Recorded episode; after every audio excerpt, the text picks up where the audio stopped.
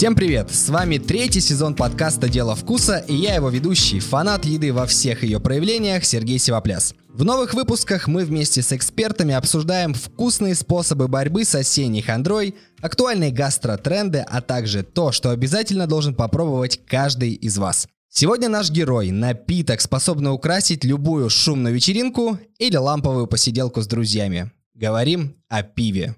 Чтобы разговор о пиве не был поверхностным и общим, мне помогут эксперты. Игорь Елсуков, худрук пивоварни Jaws, и Виктор Медов, ответственный за Jaws spot ы страны. А вместе они представляют уже легендарную уральскую пивоварню Jaws, которая в этом году отметила свое 12-летие.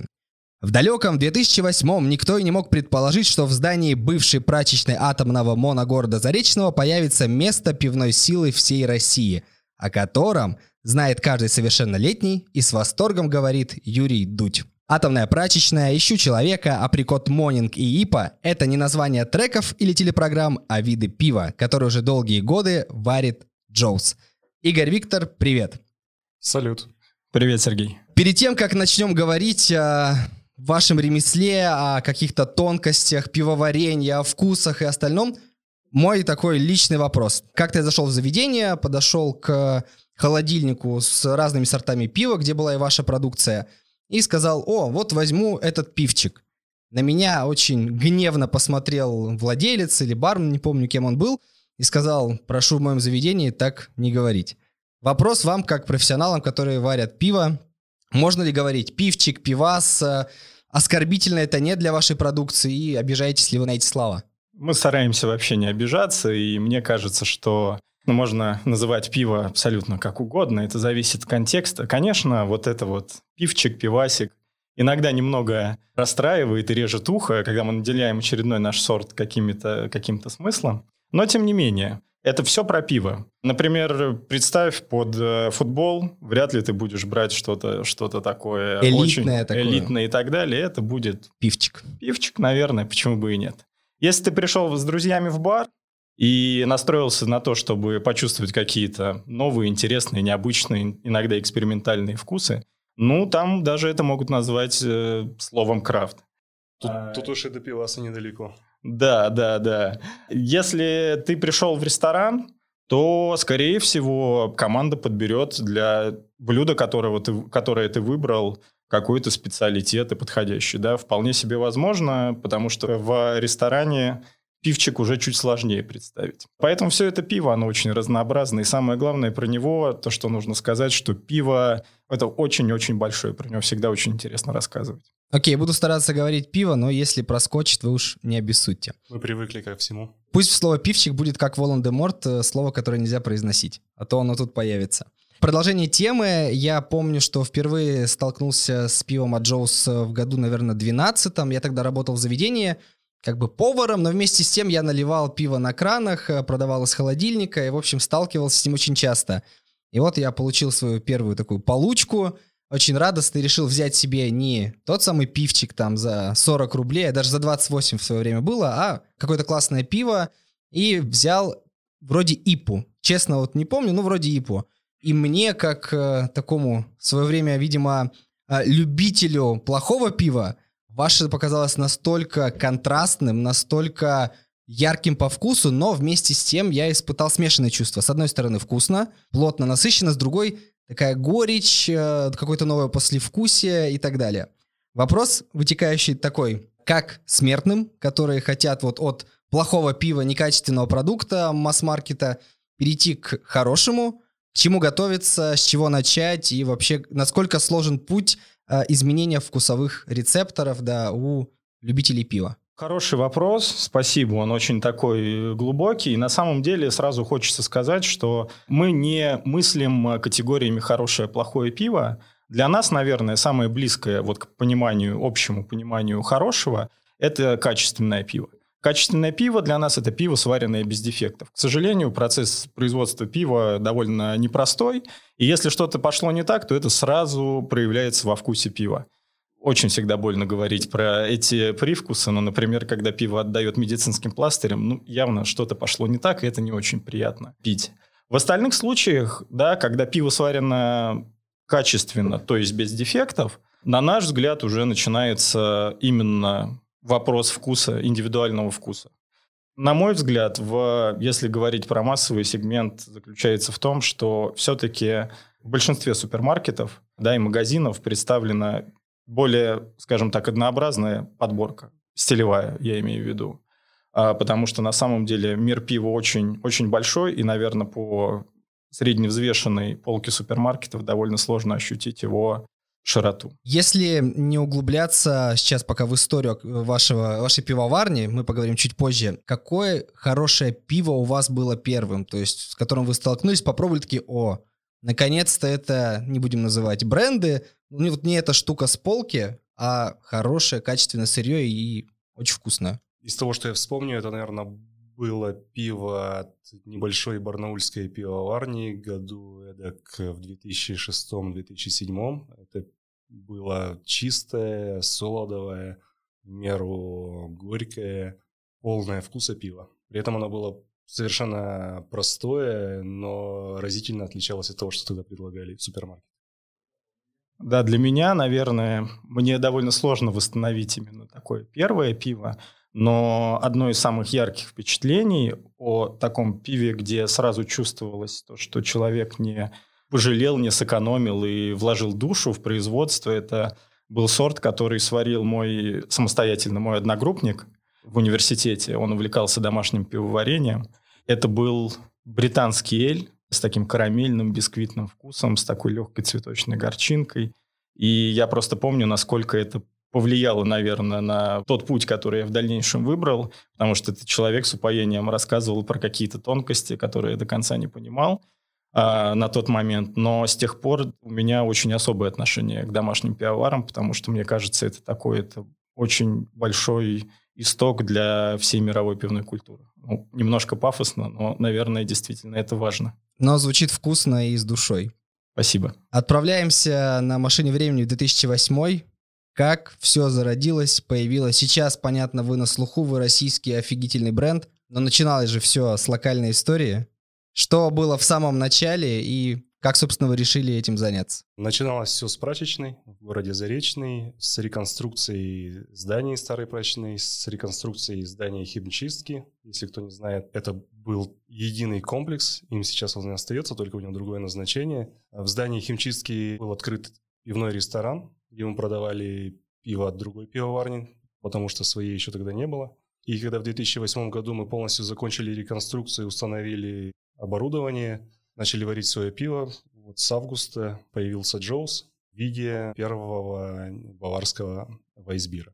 Название откуда? Для меня это челюсти, типа, ну, звучит на слух так, но понятно, что значение другое. Что это значит? Главный основатель Владимир Михайлович, мой отец, он увлекается и увлекался виндсерфингом. Здесь, конечно же, недалеко и до доски без паруса. И это все примерно схожая культура, схожие легенды. И, естественно, мы тут же вспомнили про огромную волну под названием Джоус, которая появляется э, осенние месяцы на гавайском острове Мауи. Мы тогда решили, что навряд ли мы уже когда-то ее покорим на досках, но можно вполне попробовать создать пивную волну и покорить ее.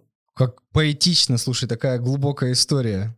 Круто, ребят, запоминаем, насколько все здесь художественно и глубоко.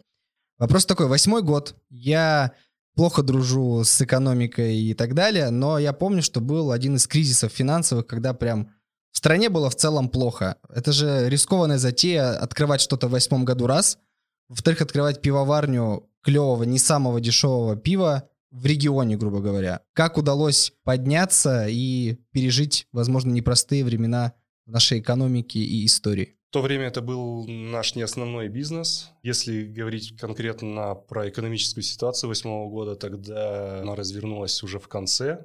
Естественно, она повлияла это не, не могло не повлиять. Наверняка у нас в те годы было бы больше посетителей в нашем баре. Но в конце концов это был не такой большой масштаб бизнеса, и подобные проекты делаются не на последние деньги. Поэтому у нас были возможности все эти передряги переждать. А касаемо непросвещенности или недостатка интереса к чему-то новому, другому. Здесь также у нас были возможности никуда не торопиться. Мы спокойно знакомили своих друзей, коллег, знакомых, э, партнеров по бизнесу.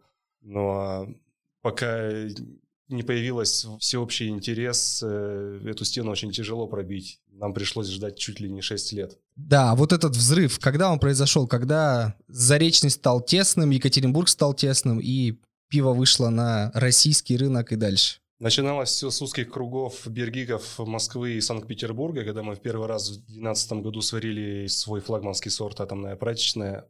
Мы, естественно, не могли продать ни бутылки в Заречном или Екатеринбурге, так как просто не было интереса. Но мы тогда уже плотно общались с ребятами с таких небезызвестных пивных ресурсов. Решили им предложить, почему бы и нет, попробовать наше пиво. Кто-то нам сам писал, отправьте мне, пожалуйста, за счет этого появились первые упоминания об атомной прачечной в интернете и о пивоварне Джоус. Тогда появился первый интерес, который ни во что не вылился, так как в 2013 году по-прежнему массово никто не был заинтересован в таком горьком пиве, крепком при этом. В 2014 году вдруг внезапно это стало трендом. Трендом, модой. Мы ощутили в полный рост весь интерес, и тогда началась настоящая работа, я считаю.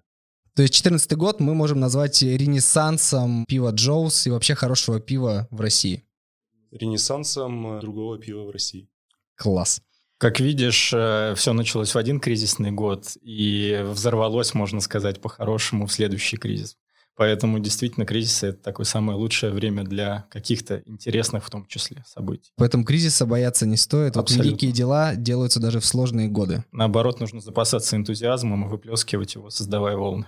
Переходим уже к содержанию э, напитков. Вот вообще, я понимаю, что есть темное, есть светлое, есть белое, есть фильтрач, не фильтрач. Все, вот мои знания на этом заканчиваются. Насколько я здесь поверхностен? Как вы, как профессионалы, разбиваете на категории, если не углубляться там уже в наименования и в конкретные позиции? А на самом деле мир пива очень обширный. На сегодняшний день пиво – это, наверное, алкогольный напиток с самым широким диапазоном вкуса. В первую очередь это все проявляется благодаря тому, что, как я уже упоминал сегодня, пиво очень, очень открыто ко всему новому. Пиво – это тот напиток, который постоянно изменяется, и у него нет каких-то очень жестких ограничений. То есть, к счастью, возможности пивного вкуса ограничиваются только фантазией, фантазией нашей, да. Пиво бывает абсолютно любым. Оно может быть сладким и кислым, горьким и соленым. Оно может быть безалкогольным, оно может быть, наоборот, очень крепким. Кстати, ты знаешь, какое самое крепкое пиво в мире? Какая у него крепость? Честно, нет. Это, э, если мне не изменяет память, 64,5% Воу, алкоголя. Это ж близко к самогону и даже мощнее. Это что-то очень сложно представить на самом деле, что это пиво, но действительно там не используется процесс э, дистилляции, да, поэтому это продукт, который ну, скажем так, это варится крепкое пиво, из которого после этого вымораживается часть воды. Все, что не замерзло, там концентрируются все зернопродукты, весь вкус, одним словом. И можно получать такие вкусовые бомбы, которые наливают, ну, ты представляешь, очень маленькими А пробовали порциями. вы, нет, что-то крепкое, настолько крепкое или близкое к этому? Ты знаешь, мы экспериментируем время от времени в этом направлении. У нас есть серия экспериментов, ну так и называется эксперимент 1, эксперимент 2 и так далее, которые мы выпускаем очень редко, но тем не менее наши возможности позволяют нам иногда делать даже такие вещи. Э, максимально. 26 градусов. 26 да, градусов это был, наверное, сам, это был самый крепкий Впечатления у вас, да, какие? Ну, понятно, что вы живы и все хорошо, но какие впечатления? На мой вкус это было что-то такое портвейное, ликерное. Это было действительно очень-очень особенная да, вещь, которую... Но 33-ю бутылку я вспоминаю, как мы в, на четверых э, пробовали, ну просто потому что действительно такого пива, ну, надо аккуратно с ним быть. А твои впечатления, Игорь? Ну, это что-то слишком насыщенное. Такое пиво пьется пробочками и по настроению. Это больше ритуал, чем напиток под вечеринку или компанию, да? Больше ритуал или больше пива для того, чтобы удивить кого-нибудь в гостях или на пивном фестивале? Да, или чтобы так вот действительно понять масштабы, перспективы и горизонты пива. Да, пиво можно, возвращаясь к нашему вопросу, пиво можно сбраживать дрожжами для шампанского, использовать их в процессе производства. Пиво можно выдерживать в бочках из-под вина или бурбона. Всего на сегодняшний день, по официальным только данным, существует около 120 стилей пива. То есть это просто 120 разных направлений, 120 векторов, которыми может руководствоваться пивовар. При составлении своего рецепта. Чтобы в этом во всем разобраться, нужно немало материалов перелистать, перепробовать. Часто это на иностранных языках. Тем не менее, э, для людей, которым интересно погрузиться в тему пива, я бы рекомендовал в, первую в первую очередь ознакомиться с различными традициями, географическими школами. То есть, если говорить просто, то, наверное, львиную часть всего пива в мире можно а, классифицировать по этому критерию.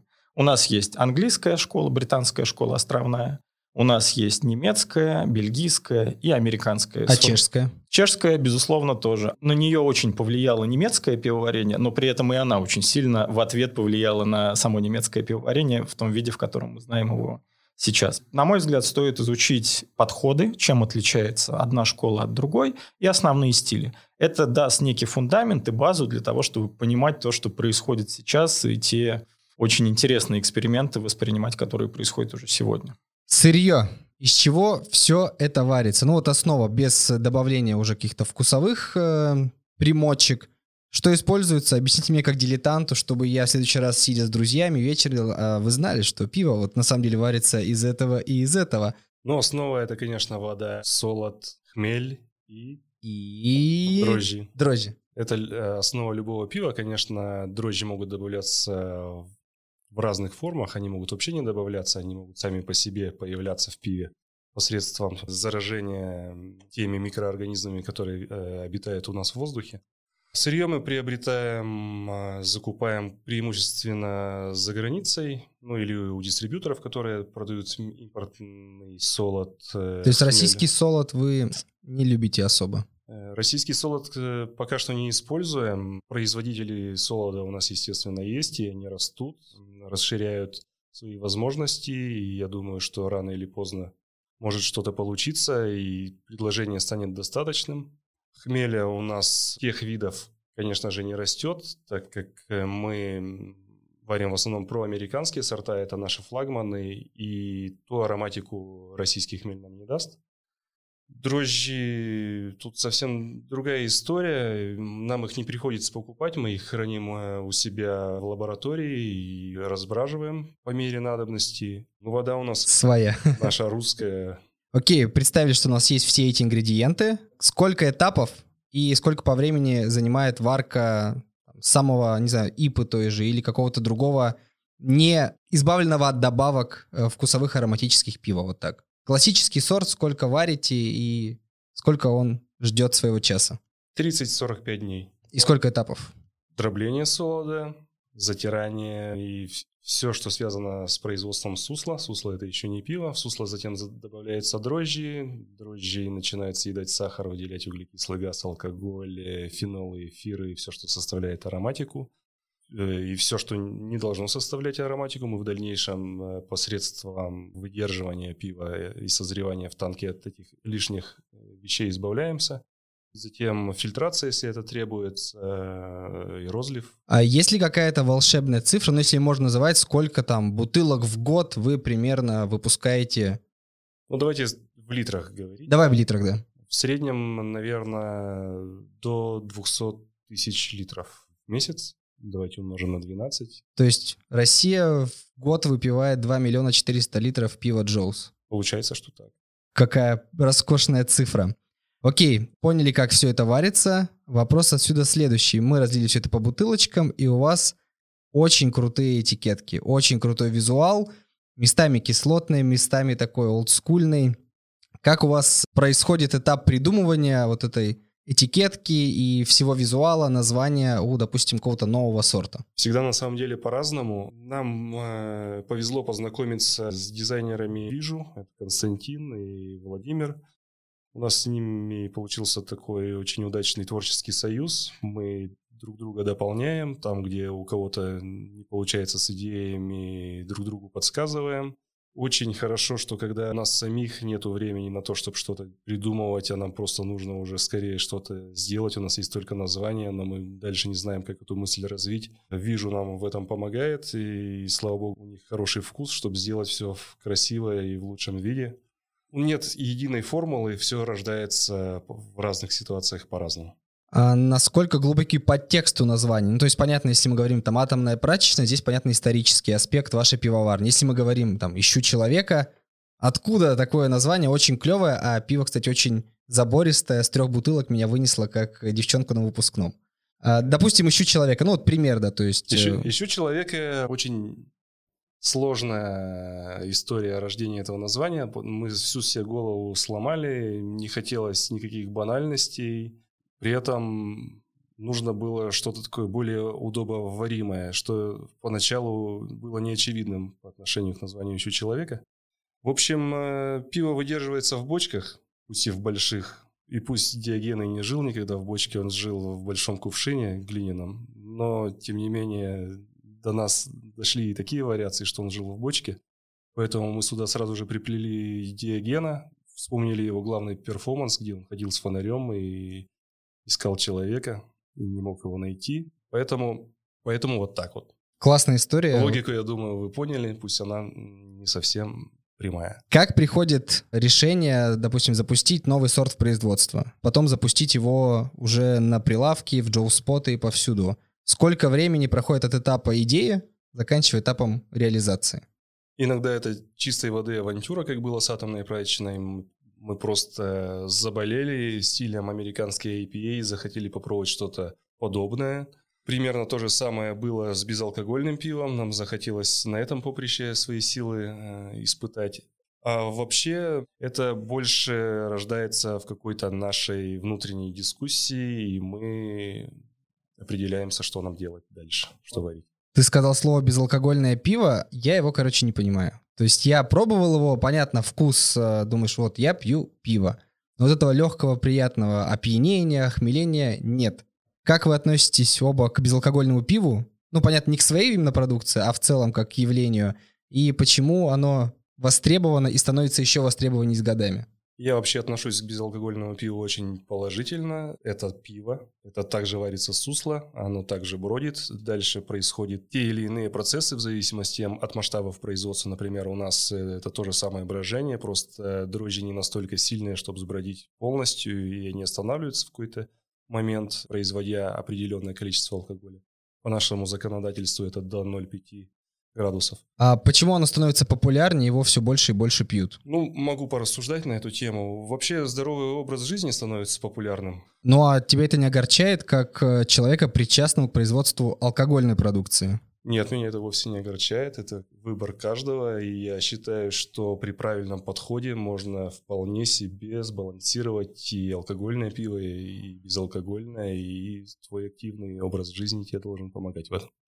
Места вашей силы очень классные, понятно, где можно попробовать все виды вашего пива. Как родилась идея делать такие места?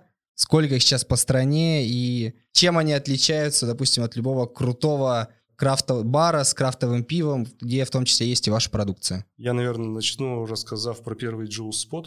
Однажды мы привезли сегодня довольно популярную пивоварню Брюдок в Россию. С ним же вместе плюс-минус три месяца мы привезли Микелер, датского пивовара, небезызвестного. И мы понимали, что нам некуда предлагать это пиво. Да, мы отправляли какую-то часть в идейные бары Москвы и Санкт-Петербурга, но в Екатеринбурге это было совершенно не востребовано, и мы поняли то, что нужно нам что-то открыть такое, где мы могли бы это предложить. В общем, с этого началась история Джоус Спотов, и с того момента их идея стала прямо противоположной. Сегодня мы не делаем акцент на другие пивоварни, не делаем акценты на импорт, мы делаем акцент исключительно на Jaws и популяризируем Jaws. Да, э, сегодня, спустя 6 лет после открытия первого Jaws spot а, этот проект обрел совершенно иной смысл, как сказал уже Игорь. На сегодняшний день в рамках Jaws мы варим порядка 25 постоянных сортов и столько же сезонных и лимитированных разовых экспериментов. И, безусловно, наверное, сложно взять договориться даже с баром с каким-то, чтобы все это пиво было представлено в одном месте в одно время. При этом в каждом из этих сортов есть частичка нашего подхода, иногда разного, да, мы разными вещами вдохновляемся, мы разные идеи транслируем. И хочется иметь споты, да, через которые мы могли бы транслировать наши идеи и вкусы. Сегодня на всей территории России а, функционирует 18 наших баров в диапазоне от Санкт-Петербурга до Красноярска, от Сургута до Астрахани. Сегодня в Джоуспотах можно встретить как все наши постоянные сорта, сезонные релизы, так и эксклюзивы, которые мы делаем в супер маленьком объеме и которые, наверное, можно попробовать только там. Для нас это очень важный, кроме всего прочего, проект, э, который позволяет, скажем так, создавать некие точки притяжения и интереса к пиву и вообще к чему-то новому в разных городах страны. Мы получаем э, некие инициативы энтузиастов и вместе с ними открываем эти бары а, для того, чтобы в том числе формат бара существовал как таковой у нас в сегодняшнем дне, потому что, как мы говорили, вопрос до этого был про безалкогольное пиво, бар несет сам в себе некую очень особенную атмосферу. Да? Это место общения – и, наверное, одним из очень важных выводов после карантина, который да, только недавно закончился, стало то, что именно бары, рестораны и кафе – это те места некой социализации, некие места общения, без которых действительно очень сложно. И даже если гости приходят выпить безалкогольное пиво, на самом деле, несмотря на то, что я говорю даже, все больше и больше столиков только с безалкогольным пивом я вижу не только в Джо-спотах, но и в других заведениях. Они приходят, я понимаю, за этой атмосферой бара, атмосферой общения. Да, поэтому бар это не то место, куда ходят в пятницу, субботу, чтобы... Накидаться. Оторваться, накидаться и так далее. Хотя почему нет? Опять-таки, да, мы, мы за разносторонность, за разный подход. Бар – это то место, куда можно прийти в понедельник, вторник и среду, встретиться с друзьями, выпить бокальчик, один бокальчик пива, бокальчик безалкогольного, лимонад, в конце концов, который мы тоже делаем, и пойти дальше, да, в абсолютно в нормальном состоянии. Да, именно за этой атмосферой бара. И, может быть, к разговору о безалкогольном за, вку- за вкусом пива. Смотри, э, точки Джоу Спота по России, а есть ли в планах, или, может быть, были до вот сложных времен СНГ, может быть, э, Западная Европа, что-нибудь такое? Безусловно, к нам приходят запросы не только из России. Всегда интересно их рассматривать, всегда интересно общаться с людьми. Наверное, время покажет. Да, интересно посмотреть, э, как будет развиваться проект Спот – Наверное, лично для меня, я очень плотно общаюсь со всем нашим сообществом. Мне интересно пока что, наверное, в первую очередь заниматься Россией. Очень много городов э, с интересной самобытной пивной культурой, да, с большим количеством людей, которые пьют джоз, где пока что нет спотов. Например, для меня всегда отличный вопрос, э, на который не могу найти ответ, почему в Самаре нет э, джоу-спота. Ну, потому что там самарское великое пиво, как они любят говорить. Безусловно, это отличная традиция, и такая Самара одна из столиц пивной культуры российской, потому что люди умеют там выпить пиво один бокал вечером на буднях и, и остановиться. Почти на европейцы. Этом. Да, и там есть отличная вот эта вот пивная культура, на базе которой можно показывать что-то другое. Вот, пока что нет, но мы ждем соискателя, скажем так, который будет с нами на одной волне. Возвращаемся снова к напиткам. Посидел я на вашем сайте, пооблизывался на все разнообразие позиций и увидел такую штуку в характеристиках всех – расчетная горечь и плотность. Я абсолютно не понимаю, что это. Я понимаю, что такое крепость, я понимаю э, какие-то еще элементы, там, хмель, солод, прочее, но что значит расчетная горечь и плотность? Расчетная горечь э, рассчитывается следующим образом. Берется количество хмеля, берется процент альфа-кислот, содержащихся в этом хмеле. Это горькие вещества хмеля. Рассчитывается на каких этапах ты этот хмель положил, на начале кипячения, на сери... ближе к середине или ближе к концу, или на сухое хмеление. Все это в тех или иных количествах добавляет горечи пиву. И для этого есть специальная формула, и из этого мы вот можем посчитать, сколько там примерно может быть IBU. IBU. Ну, да, и смотри, я выбираю пиво, вижу цифру, а, чем она выше, тем... Тем горчее. Тем горчее. Чем ниже, тем оно полегче и да, ненавязчивее. Давайте вот, например, возьмем э, пиво с, на полках магазинов. Условный евролагер известного интернационального производителя. Там горечь практически не ощущается. Не хочу говорить от нуля э, IBU, но может быть, ладно, там от 5 до 10, как правило. Более мной любимое пиво, относящееся, например, к немецкой школе пивоварения, чешской, то баварское пшеничное пиво это от 15 до 20 IBU в среднем, а чешский, чешский пилс э, считается, что для него нормальная горечь 30-40 IBU. Атомная прачечная 100 IBU. 100? Да, это горчее больше, чем в два раза. Я-то думал, почему так? Вкусно, да, но после вкусия прям горьковатое-горьковатое. Ну да, тут уже, что касается вкусовых предпочтений, многие, многих это отталкивает. Я, наверное, сказал, что половину людей первый раз это отталкивает, но половина из этой половины обязательно вернется, потому что, а ну-ка еще раз попробую, возвращаются и не жалеют. А будет ли здесь удачная аналогия с тем, что, вот, знаете, как в детстве не любишь маслины, оливки и прочее, а, и пьешь пиво, где 0 или 5 процентов, как ты говоришь, а вырастая и начиная разбираться, ты переходишь к горьким сортам? Я думаю, что это туда же, да. Но горькие не всегда хорошие. Главное, чтобы все было в разумных пределах и в тем. Здесь очень важный момент, что для большого количества, например, моих знакомых атомная прачечная стала неким сортом, э, очень повлиявшим на вкусы если не сказать больше. И все потому, что мы привыкли все-таки к более классическим стилям пива, да, это немецкая, чешская школа, британская, где все-таки ставка делается более на солодый вкус, на вот эти вот прожаренные оттенки прожаренного солода. Атомная прачечная – это сорт, который, наверное, основной акцент, он смещен в сторону хмеля, хмелевого вкуса и хмелевой горечи. Поэтому это нечто другое, и в какой-то момент понимаешь, что тебе снова хочется этого вкуса, и это мы называем гипнотической горечью. Да, она возвращает.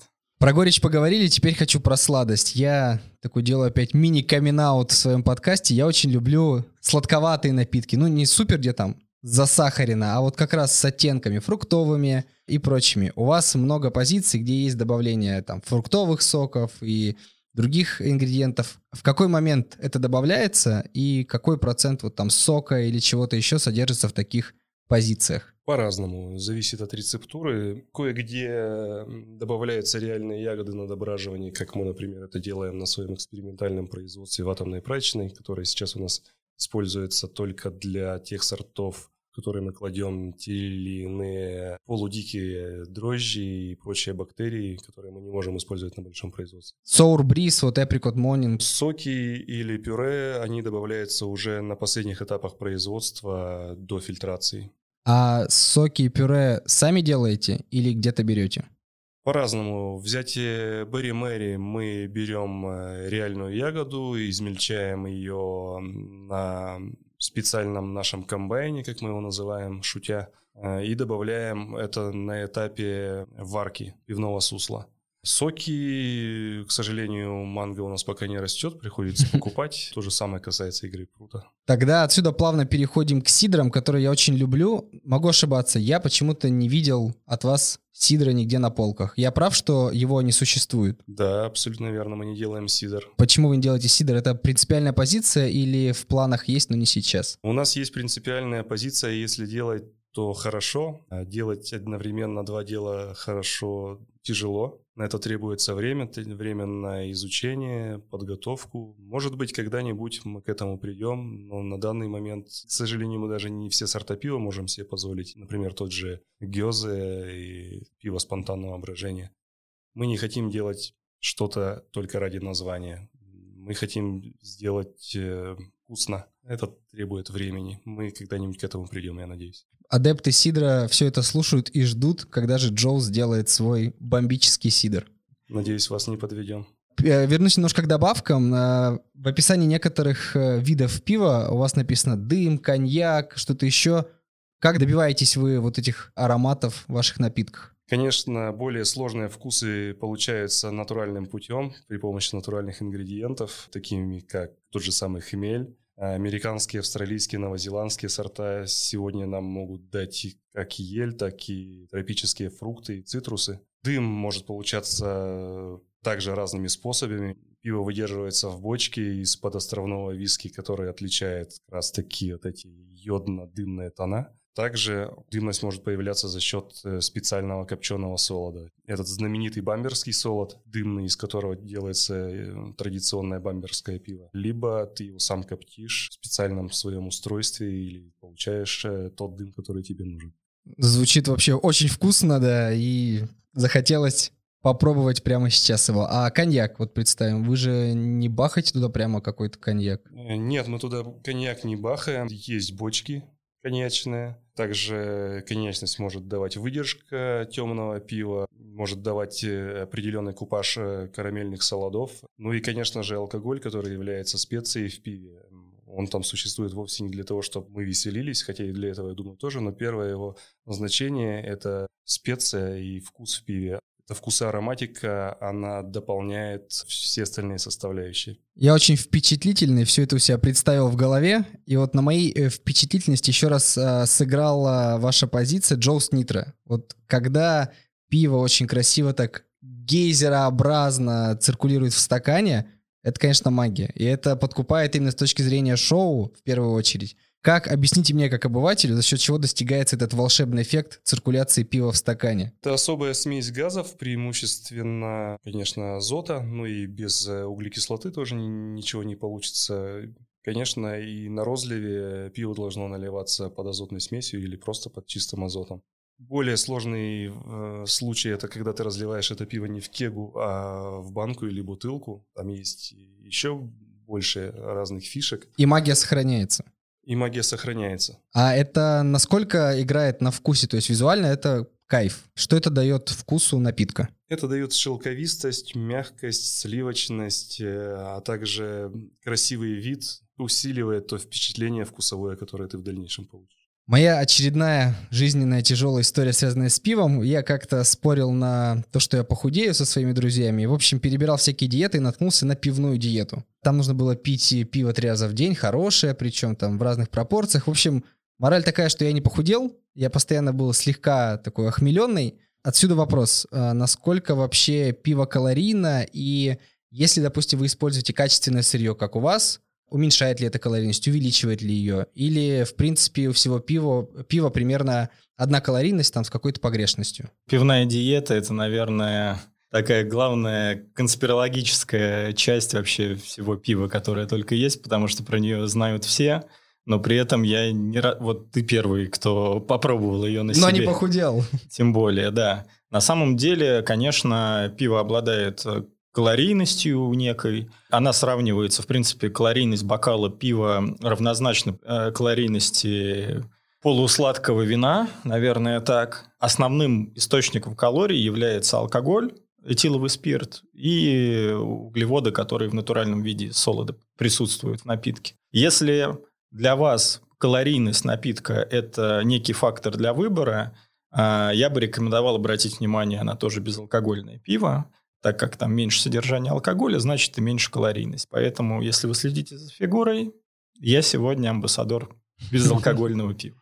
Хорошо, а темное светлое отличается по калорийности? Нет, не, не особо отличается. Тут дело не в цвете больше, а в изначальной плотности и алкоголе. Запомнил. В общем, пивом я не похудею, но буду стараться следить за фигурой и пить хорошее.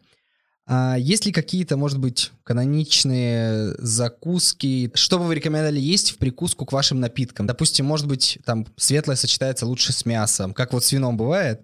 Там темное сочетается лучше с овощами. Может быть, есть что-то такое там на личном опыте или на опыте Джоу Спотов?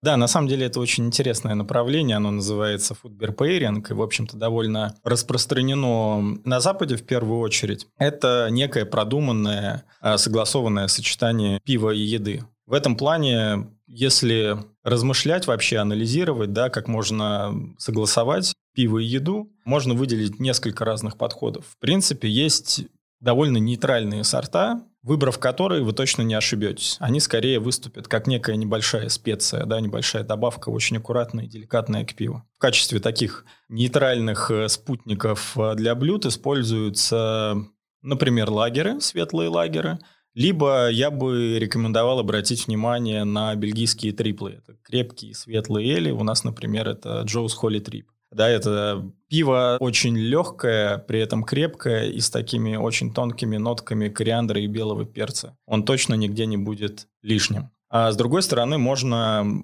подбирать сочетание на уровне схожести вкусов. В этом плане как раз нельзя обойти вниманием охмеленные эли и, например, их сочетание с индийской и паназиатской острой кухней. Да, взять IPA или апу и взять к ней, например, какой-нибудь острый вок, это будет очень-очень и очень вкусно. Потому что горечь, соединяясь с остротой, усиливает ее. То есть, если вам нравится острота вкуса, то берите охмеленное пиво, вы не прогадаете, будет только вкуснее. А с другой стороны, можно играть на контрастах. Если так получилось, что вы взяли блюдо, которое было слегка более острым, чем вы ожидали, и вам хочется немножко приглушить эту остроту, можно взять классический баварский, например, пшеничный эль, и он своей мягкостью, пшеничной мягкостью немного скроет эту остроту. С другой стороны, если есть правила, всегда есть исключения, и руководствоваться только правилами, ну, наверное, это как минимум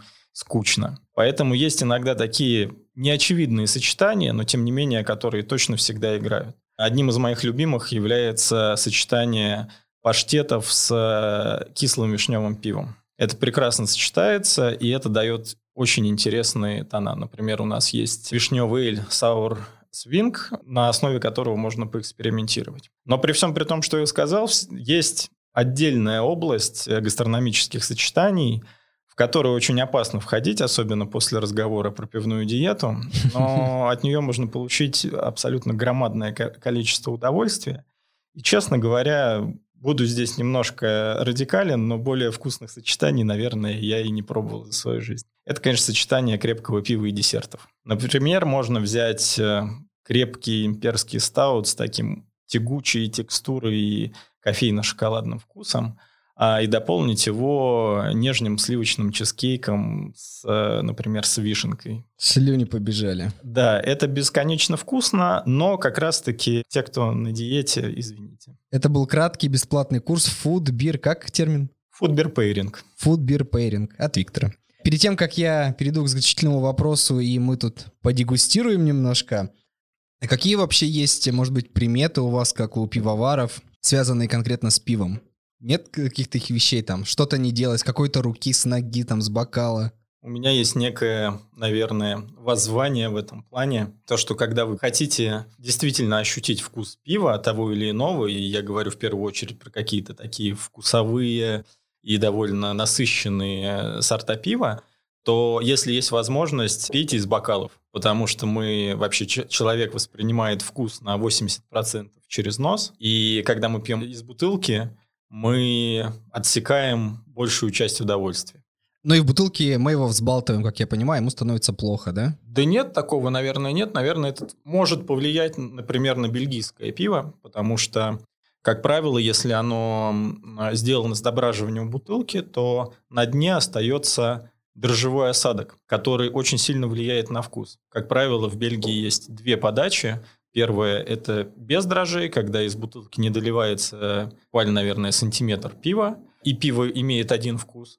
А с другой стороны, можно туда добавить эти дрожжи, перелить, и вкус изменится, он станет более мягким, более насыщенным. И это интересно, поэтому здесь это скорее не то чтобы какое-то правило, но можно получить какой-то новый опыт. Перед тем, как будем дегустировать, вопрос. Какой новый вкус стоит ждать? Дайте такой маленький инсайт, если он возможен, чтобы наши слушатели предвкушали его и потом бежали к вам в Джоу Спот и в магазины, где вы продаетесь. У нас есть э, в этом году нововведение, новые челленджи, которые мы сами себе придумали. Это две серии. Первая серия называется «Ремикс». Серия наших коллабораций с различными коктейльными барами страны. Первый ремикс был с баром, с екатеринбургским баром InTouch. Тогда мы варили совместный сорт под названием Tiki Jazz. Они сделали некий ремикс на наш уже существующий сорт Jazz and Juice, добавив туда уже, я даже уже и подзабыл с этим большим количеством э, различных миксов в последнее время.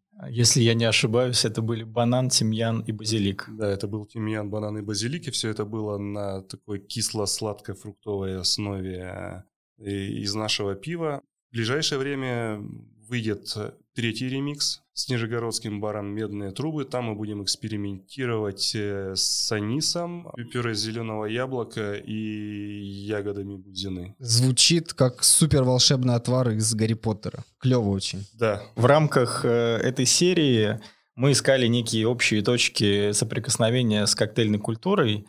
Все началось с такой идеи, очень простой на самом деле, что и пивное сообщество, и коктейльное сообщество, несмотря на разность подходов, мы все про одно, мы про вкус. Игорь Виктор, все прекрасно, но мы не прощаемся. Мы переходим к дегустации. Если вы не против, то давайте начнем. А, возьмем I'm Sorry Sweet. Красивая зелено-желтая этикетка. Прекрасно тут Виктор разливает его и передает мне бокал. Цвет такой яблочный. Пахнет прям фруктами-фруктами. Ну что, пробуем? За ваше здоровье. Взаимно.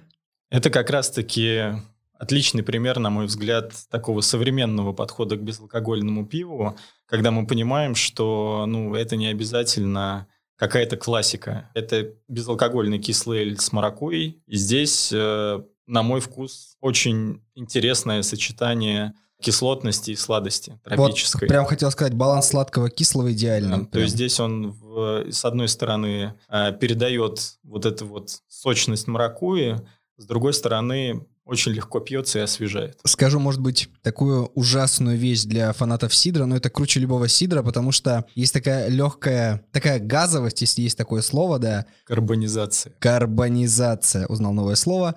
Да, и сочетание кислого и сладкого. Круто. А с чем лучше есть? Поделюсь своим мнением. Мне очень нравятся кислотные сорта как аперитив – либо сопровождение к салатам. Например, взять какой-нибудь банальный цезарь, почему бы и нет. Вот эта свежесть отлично подчеркнет легкость, да, и подготовит к каким-то более основательным блюдам.